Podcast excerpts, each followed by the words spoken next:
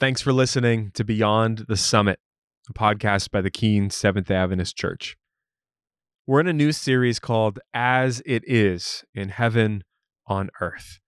And it's a series focused on a, one of Jesus' most prolific teachings on prayer. It's found in the middle of the Sermon on the Mount, Matthew chapter 6. We're going verse by verse, line by line, through the Lord's Prayer. And we're learning along the way about how and where heaven touches earth and how prayer changes our lives. I'm excited for what this series is already doing in our community. Let's dive in to today's episode. We're in week four of our As It Is series, talking on prayer. Uh, week four of many a week. We're going to hit, I think, probably about the end of April is how long we're going to be talking about prayer. A full another two months that we're going to be in this. And we've spent some time in Matthew chapter six. We're going to be in Matthew chapter six today. So if you want to open your Bibles, you can turn to Matthew chapter six. And for the past two weeks, We've been looking at Matthew chapter 6, verses 5 through 8. We first looked at the hypocrites, how they pray publicly for an appearance and for a show. And God says they're going to get what they deserve. And Jesus also used the example of the, the pagans who babble on and on and on and on and on in prayer. He says, don't be like them. And what we've learned from the, those two passages is that we come to God in the secret place, we get alone by ourselves in silent and solitude, and we sit and wait for God to listen. The story is told of uh, a, young boy who's, who's saying his prayers one night, and it's a couple of weeks before Christmas. And he's saying his prayers out loud and is uh, kneeled down by his bed, and his dad's there with him. And he begins to pray, and he prays for mom, and he prays for daddy, and he uh, prays for family and, and what's going on in his life. And at the end of his prayer, he clears his throat and practically yells, And dear God, would you please give me a bicycle? In Jesus' name I pray, amen. So the dad having an opportunity, a moment to, you know, talk to his son about prayer. He says, son, you know, I know it's, it's wonderful prayer, you know, posture and, and, and place. We're doing that. But I couldn't help but notice at the end that you yelled out this prayer. Do you, do you think that, that God has a hard time hearing you? And the, the son said, No, absolutely. I know God can hear me, but grandma's a little bit hard of hearing, and she was in the other room. And I want to make sure she knows what my prayer is. Perhaps the right place, perhaps the right posture, but content and tone, we could work on that one a little bit, right? That's what Jesus moves to and addresses in the rest of the Lord's Prayer or the model prayer that we find in the Sermon on the Mount. We can find ourselves in the right place of prayer, in the right posture of prayer, but what is the content of our prayers and what is the tone. I hope he got his bike. I don't know. Matthew chapter 6, verses 9 through 13. We'll read the Lord's Prayer, uh, spend a little bit kind of kind of forest for the trees, and then we're going to isolate one or two lines from this passage today. Matthew chapter 6, verses 9 through 13 say this Jesus says, Pray like this Our Father in heaven, may your name be kept holy. May your kingdom come soon. May your will be done on earth as it is in heaven. Give us today the food we need, and forgive us our sins as we have forgiven those who sin against us. And don't let us yield to temptation, but rescue us from the evil one. So, in the New Living Translation, it, sounds a little bit more modern, flows off the tongue a little bit. You probably know this prayer in the King James Version that's got some these and thous and that big word hallowed that we don't even use anymore, right? For a moment, I want to look at the structure of this prayer because it begins with three asks that are specifically to God and about God, and four that are about us and the providing of our needs. The first three are this God, would your name, your kingdom, and your will be done on earth as it is in heaven? That's the beginning of this prayer. It sets it up that God, would you do you here on this earth? And while you're doing you here on this earth, would you give us what you need, what we need? Would you forgive us? Would you lead us? And would you deliver us? Prayer, in a lot of ways, is supplication before God. Would you do what you do best? Your name, your kingdom, and your will done on earth as it is in heaven. Would you give us? Would you forgive us? Would you lead us? And would you deliver us? It's an asking of God.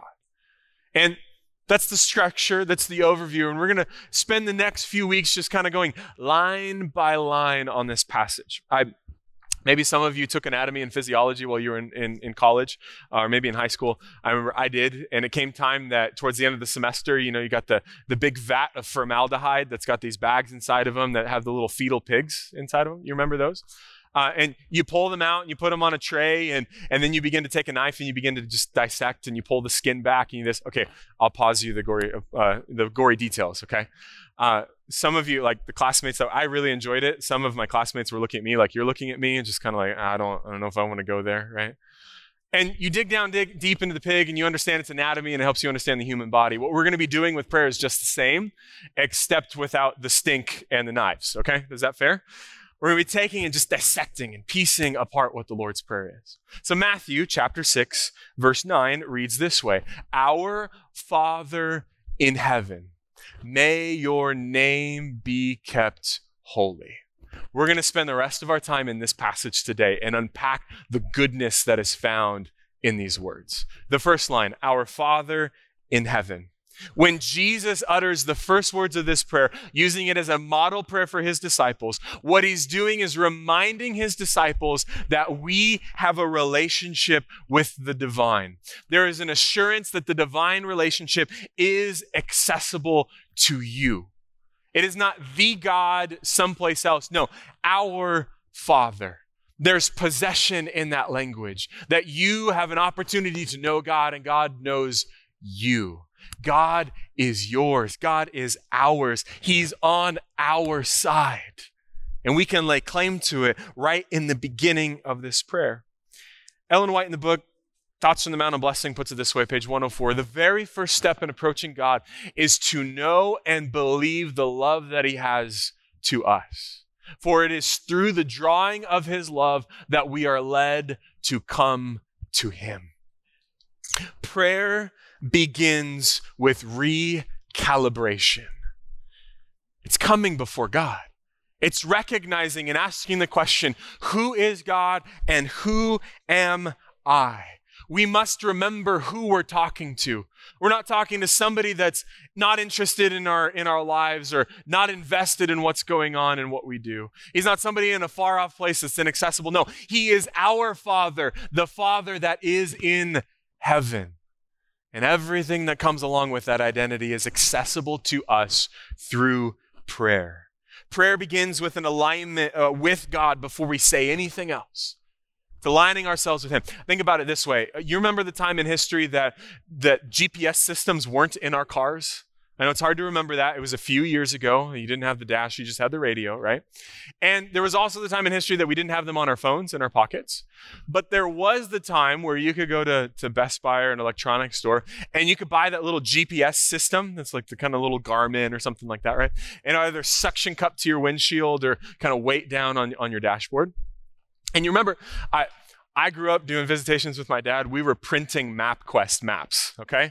So you, before you go on the trip or go find some, let's print out this map, and then we got to print out that map. And I'm sitting in the passenger seat, like, okay, uh, let's. I think we make a turn that way. Like, we made it to most of the visits, I think. Uh, but then there was a time, the, the evolution of the, the, GPS system, right? And you know that there's a moment when you're ready to go into the GPS and you and you type in the address and you're ready to go and you push go and it says recalculating recalibrating. Can't talk to the satellites right now. Give me a minute for a second, right? And this was several years ago before GPS systems were a little, uh, had a little bit more beef to them and it was just starting and it was a little iffy sometimes whether you were going to get a signal. I remember we uh, took a trip to South Carolina, Texas, South Carolina. We were visiting my sister, and and uh, we we got off the plane, and we had taken that Garmin with us, that GPS system, right? And we, we get out of the plane, get to the rental car. Remember, cars don't necessarily have these all the time. Set it up in the car, turn it on, and we're ready to put into the address. But the GPS system is like, hold on. You put me to sleep in Texas, and I wake up in South Carolina. There's there, the roads are different, let me tell you. The satellites look different to me. I just, I need a moment to figure out where I am in this world. Where I was before is not where I am now, and I need to recalibrate for a moment. I think there's a lesson to be learned from our GPS systems, and I think you're picking up on it. That when we come to God and prayer, there is a moment of recalibration. That we're living one way under a certain set of rules and under a certain kingdom, and we come before God and we say, Our Father in heaven, we're connecting to different satellites. We're connecting to somebody else. We are recalibrating our lives. We're decentering what is drama for us and recentering on the God of the universe. And He has a way to position you in your life that's beyond anything inside of your control. Looking to Him for direction, you will never get lost. You may go on adventures, but there's a difference between being lost and going on an adventure, right? That's what I thought. Thank you. Appreciate that. Well, the question comes to mind that we understand the positional relationship between God saying, Our Father in heaven, that type of thing, right? But what does it mean for God to be our Father? Because He's God and we're human, and, and what's the connection there? One of the concepts in, in, Scripture, when you go to try to find and understand something, is to look at where it's used first in the Bible and see if that has any bearing on, on, on, on the meaning that the gospel writers are using. The very first place in Scripture where God takes on the identity of a father is found in Exodus. You remember the story Moses in front of the burning bush and holy ground, Moses, take off your sandals, all of that. Moses, I've got something for you. You need to go to, to, to Pharaoh and tell them, let my people go. Here's, here's what happens Exodus chapter 4, verse 21. And the Lord said, told Moses, When you arrive back in Egypt, go to Pharaoh and perform all the miracles I'm empowered you to do but I will harden his heart so he will refuse to let the people go. Whole nother sermon for a whole nother time. Then you will tell him, This is what the Lord says. Israel is what? My firstborn son. I commanded you, let my son go so he can worship me. But since you have refused, I will now kill your firstborn son. Looking forward to the last plague that would fall on Egypt. God shows himself to be a father to Israel. And this imagery that Jesus uses when he talks to his disciples of, of God being our Father is not lost on them. They understand what it means for God to be Father, but it is perhaps distant to them. That they're not fully understanding what it means to be Father because think about it for a moment. Children of Israel in slavery under Egypt, God says, You're my firstborn son. Whoa, God, what gives? Fast forward several thousand years. Jews are living in their own land, but it's occupied territory. They're under the oppression of Rome. Yeah, God's our father, but how are you're taking care of us like a firstborn son? What gives? But notice for a moment in this passage the context where God is, is breaking all of this down. He says, You're my firstborn son in the context of slavery. And what's the very next thing God does through Moses? Is pull his children out of slavery. God our Father means that you and I are no longer slaves. Don't believe me? Paul says it. Galatians chapter 4 verse 7. Now you are no longer a slave but God's own child. And since you are his child, God has made you his heir. God says you're no longer slaves. You are my children. God was wanting to set Israel free and remind them of their sonship in Him. And throughout the rest of Scripture, the way that God talks about salvation and enacts salvation is to say this You are no longer a slave to sin, you are a child of God. I welcome you into the home. You are not a slave or a servant of me, you are a son and a daughter. Andrew Murray puts it this way, I put it up on the screen. In the book Christ in the School of Prayer, Christ delivers us from the curse so that we might become the children of God. Because of what Jesus did, we have access to the sonship that is found in God our Father. Claiming God as our Father is an act of rebellion against the curse that runs through our veins.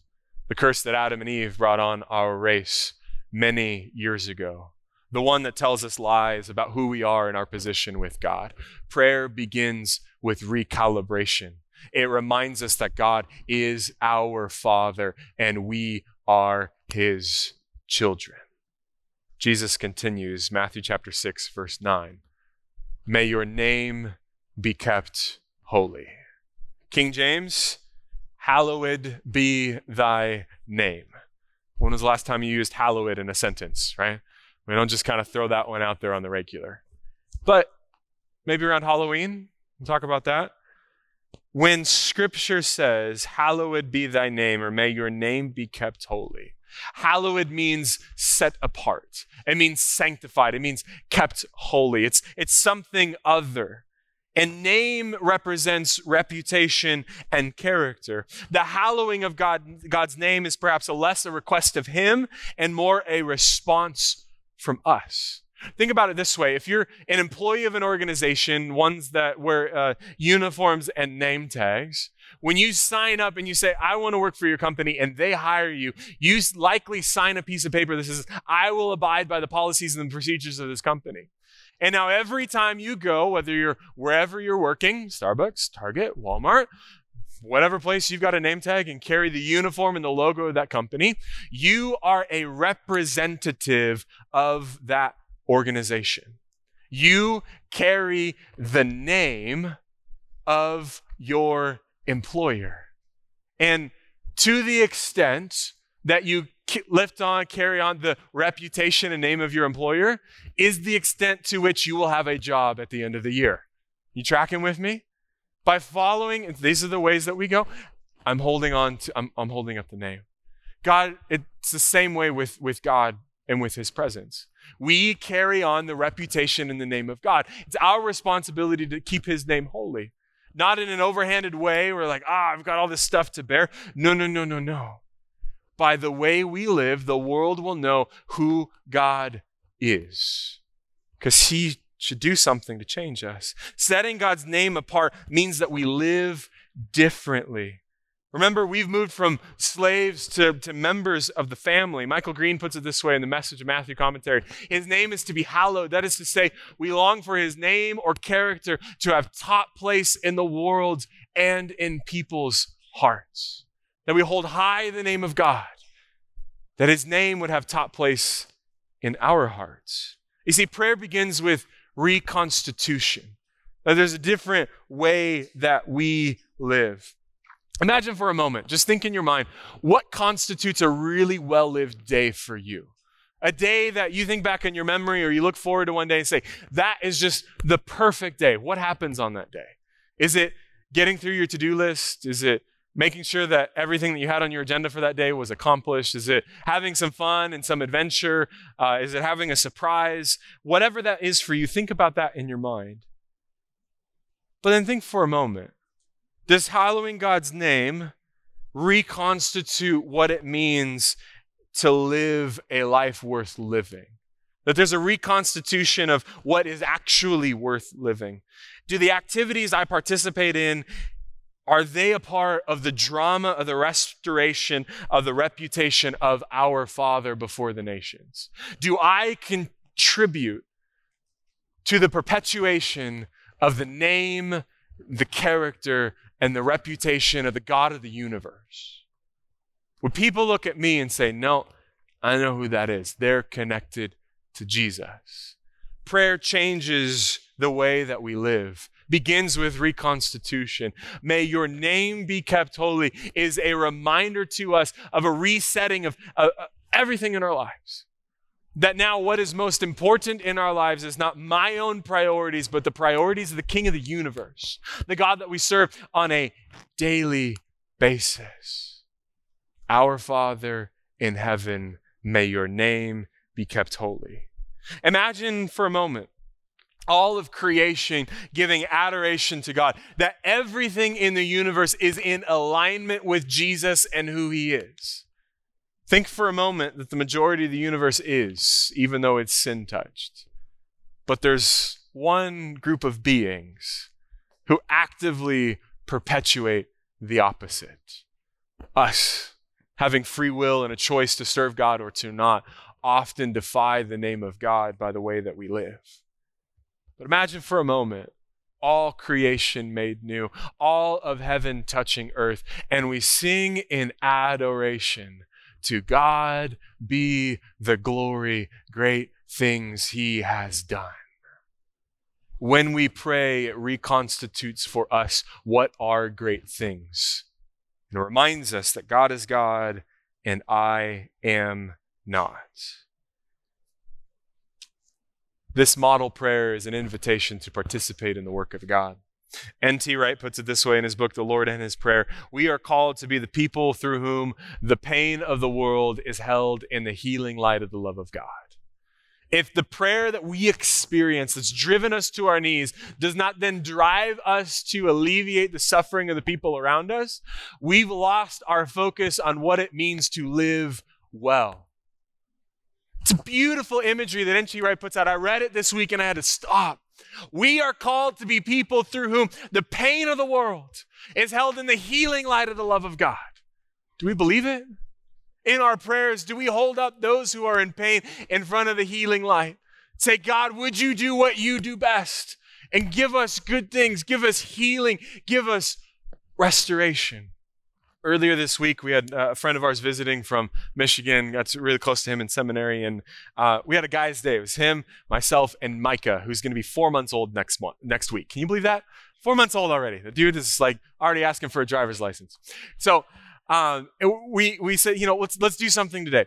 And so we find this this museum uh, in the in dfw area that's a it's a flight museum. It's like oh this sounds fun Uh, Mike is going to get to go to his first airplane museum. I remember them as a kid. This is going to be great. The guy slept through the whole thing. Like, come on. Like, well, I don't blame him. He's four months old. All right. Next time, though, son, next time. We're going to the museum, we get our tickets, and we talk to the curator, one of the, the hosts that's there, and he's telling us about the museum. He says, Over here on this side, there's some history of flight. And you just kind of walk around this way in this counterclockwise fashion, and you'll just walk through history. You go up to the upper deck, you can watch some planes landing and taking off. And then over on this other side, there's, there's some history about the airline, and then there's also a flight simulator. I was like, That sounds really cool. So we start on the one side and we we go around the history and we, we get up to the to, to, watch the planes landing. And kind of in the back of my mind is like, I'm excited for this flight simulator. You know, as a kid, computer games, like it's fun. We're gonna try it, we'll try it out. And we get back to the other side and begin to look. And I was like, it's a museum, there's people here, there's gotta be a line for this thing. We've got to wait for it. It's a flight simulator after all. we're on the other end of the, the museum, we're, we're the only ones on the other side. And it's like, what gives? Where's where's this flight simulator? And I walk around and I see something that looks like it could be it. And it's a, this cockpit that's, you know, been cut off and there's kind of a gate to it and there's a seat with a joystick in the middle and all that. And I said, fantastic, here it is. And I walk up to the flight simulator, like go up to the steps and I go to move the gate and the gate's closed. And it's a type of gate that is not meant to be opened because the flight simulator was an artifact of what pilots had been training on before, not one for visitors of the museum to actually use. Imagine just like, ah. I was like, wow. But think about this for a moment. When we're called to live our Christian lives, God does not call us to be artifacts in a museum that serve no purpose other than to gather dust and to commemorate what has happened before. What God calls us to is active participation. I was looking for a flight simulator that was plugged in and I was going to be able to use. Disappointed that it was just, I mean, it was a cool artifact. Like once I got over that, then you kind of like read the thing and it's like, oh, that's what it was used for. It was great. What our world needs is not Christians who are relegated to one wing of the museum as artifacts of what God has done. What the world needs is Jesus followers who are sold out on the kingdom, reign, and rule of Christ. And that by their lives, through prayer, they live day in and day out, keeping the name of God holy, lifting up his name and reputation. And it's not a burden, it's a joy. To God be the glory, great things he has done. He's done them in your life, and He's doing them in my life, and He's doing them in your life, and He's done them in my life. That's the God that we serve.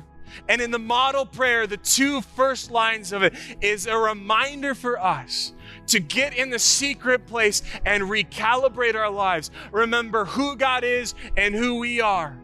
And allow that recalibration to reconstitute for us what it means to live well. Prayer prayer helps us to live differently.